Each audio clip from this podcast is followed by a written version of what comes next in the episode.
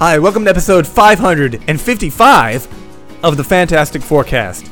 I'm Dave Elliott, and I think I found the perfect new host for the show a cute, adorable kitten. Everyone loves cute, adorable kittens. Oh, the downloads will go through the roof. In every episode of the Fantastic Forecast, I'll be talking about a different issue of the Fantastic Four, starting with issue 1 and going all the way to issue 645. Today, it's Fantastic Four 555 from May 2008. World's Greatest, Part 2 by Mark Millar and Bryan Hitch.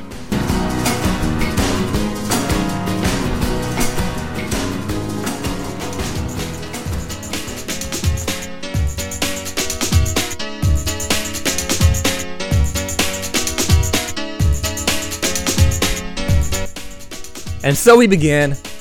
Ooh, dance music in the background. Fun. So in this issue, as it says on the cover, Exodus from planet Earth. I don't think so. Buy this issue for the first look at mankind's new home. Also, Johnny Storm's sexy new supervillain girlfriend. And this issue begins 20 years ago, I guess in 1988, right after Reed had gotten out of World War II, I think.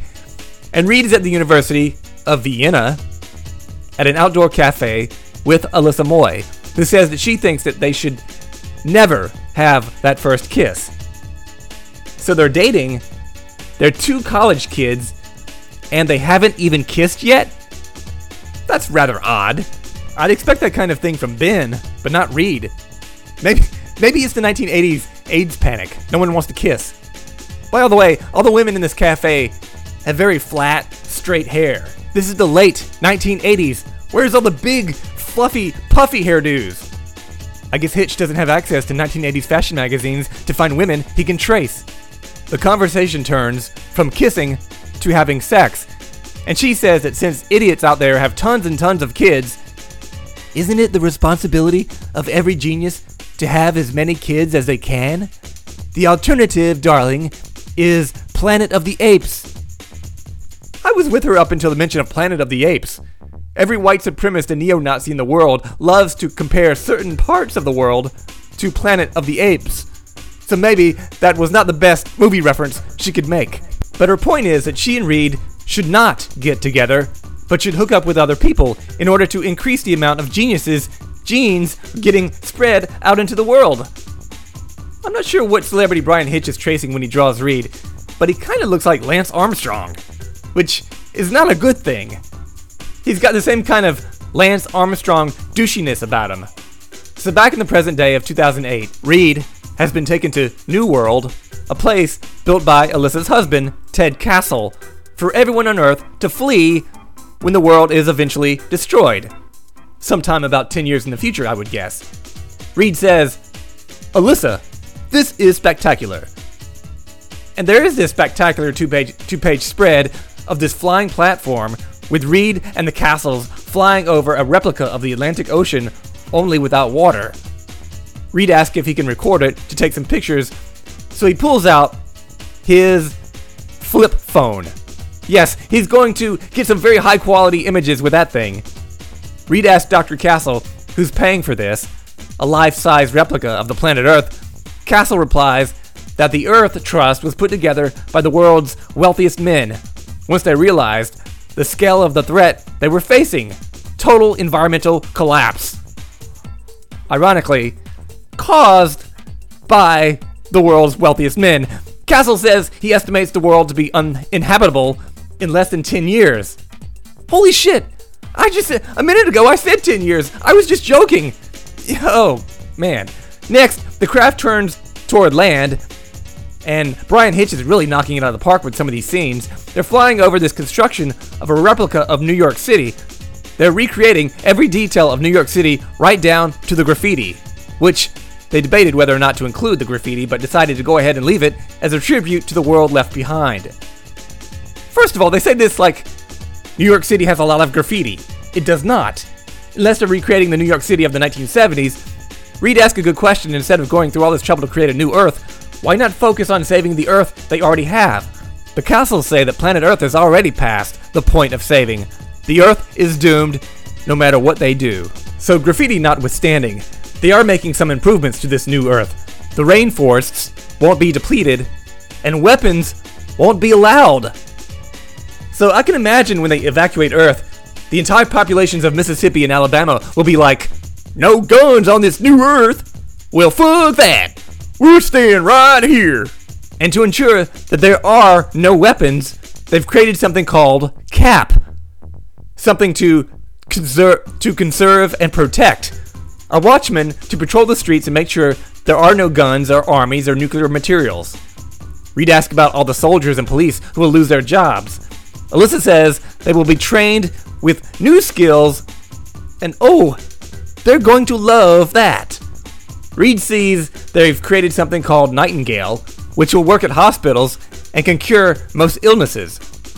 It seems like they're creating a planet utopia of their own. So much for Reed's Plan 101. And they've created this World Bank computer to handle all the world's money supply to ensure a balanced global economy.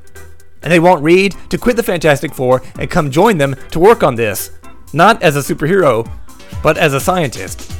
So later, back at the Baxter building, Ben wants to talk to Reed about that date he had with a school teacher, calling her one hot tomato. Reed says he's got other things to worry about, such as the extinction of the Earth in, an, in a single decade.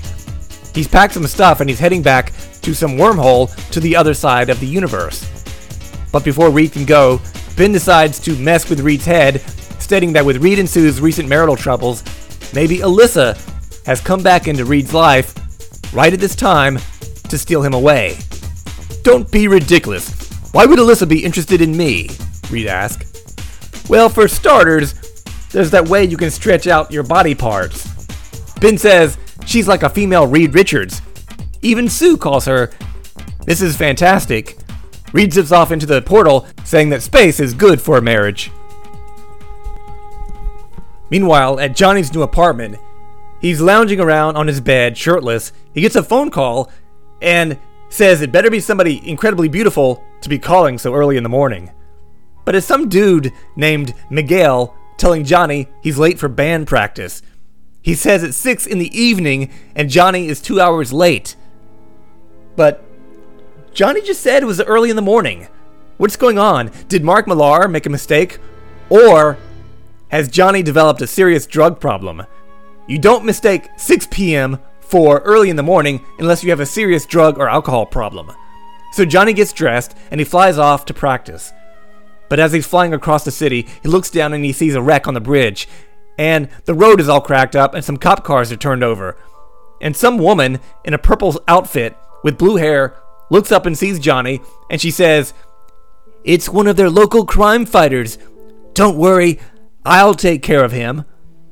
And her idea of taking care of him is using her powers to throw several cars at him. A group of cops are about to open fire on her, but she warns them that the first one to fire will swallow their own gun. Johnny swoops back in and rams into the woman, carrying her away from the bridge. She asks Johnny why he's bothering her. It's not like they're hurting anyone. She keeps mentioning other people, but so far we only see her. Johnny says, You were ripping off a diamond shipment. How does Johnny know that? I just flipped through the last few pages and I see nothing to indicate there was a diamond shipment. No big armored car turned over that says, diamond shipment inside. She's got some kind of telekinetic powers she uses on Johnny, pushing him backwards, while she asks, Why can't you people just mind your own business? And he gets knocked down into some old abandoned building. Seems to, be, seems to be a lot of those in the Marvel Universe, New York. And she comes over and kisses him, saying, You're even more gorgeous than you look on TV. And Johnny replies, I know. That's the first time, I think, in all these issues that Johnny has shown any recognition that he knows how good looking he is. I know, he says. Such a douchey reply. And then the scene is over. I think he proceeds to take her to Pound Town. So back at the Earth Trust, in the cafeteria, Dr. Castle is needling his wife, saying that he thinks that Alyssa still has a thing for Reed. But she is insistent that she doesn't. Then a red light goes off. It's an alarm. Someone runs in and says, Dr. Castle, something terrible has happened. It's Cap. He's escaped. Cap is just like the worst name they could have come up with for their security guard thing. Because when I see the word Cap in a comic, it I immediately think of Captain America.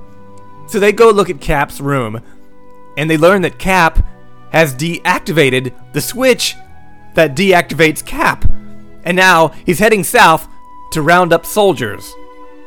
Meanwhile, in Alaska, because why not go to Alaska now? Where there's a group of people walking through the snow with machine guns.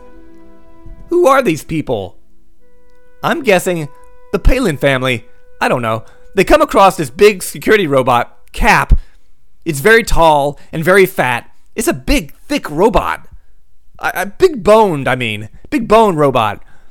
And his paint job is very Captain Americanish, which is odd for the World Trust to adopt this American symbolism. And that is where our issue comes to an end to be continued next time. So if you have any questions about the Fantastic Four, about this podcast, or if you need relationship advice, and don't we all, you can email me at podcastff at gmail.com. Follow me on Twitter, Dave Elliott at podcastff. You can download other episodes iTunes and find them all at www.podcastff.podbean.com. So long, kids. This podcast is over. Back to the street where we.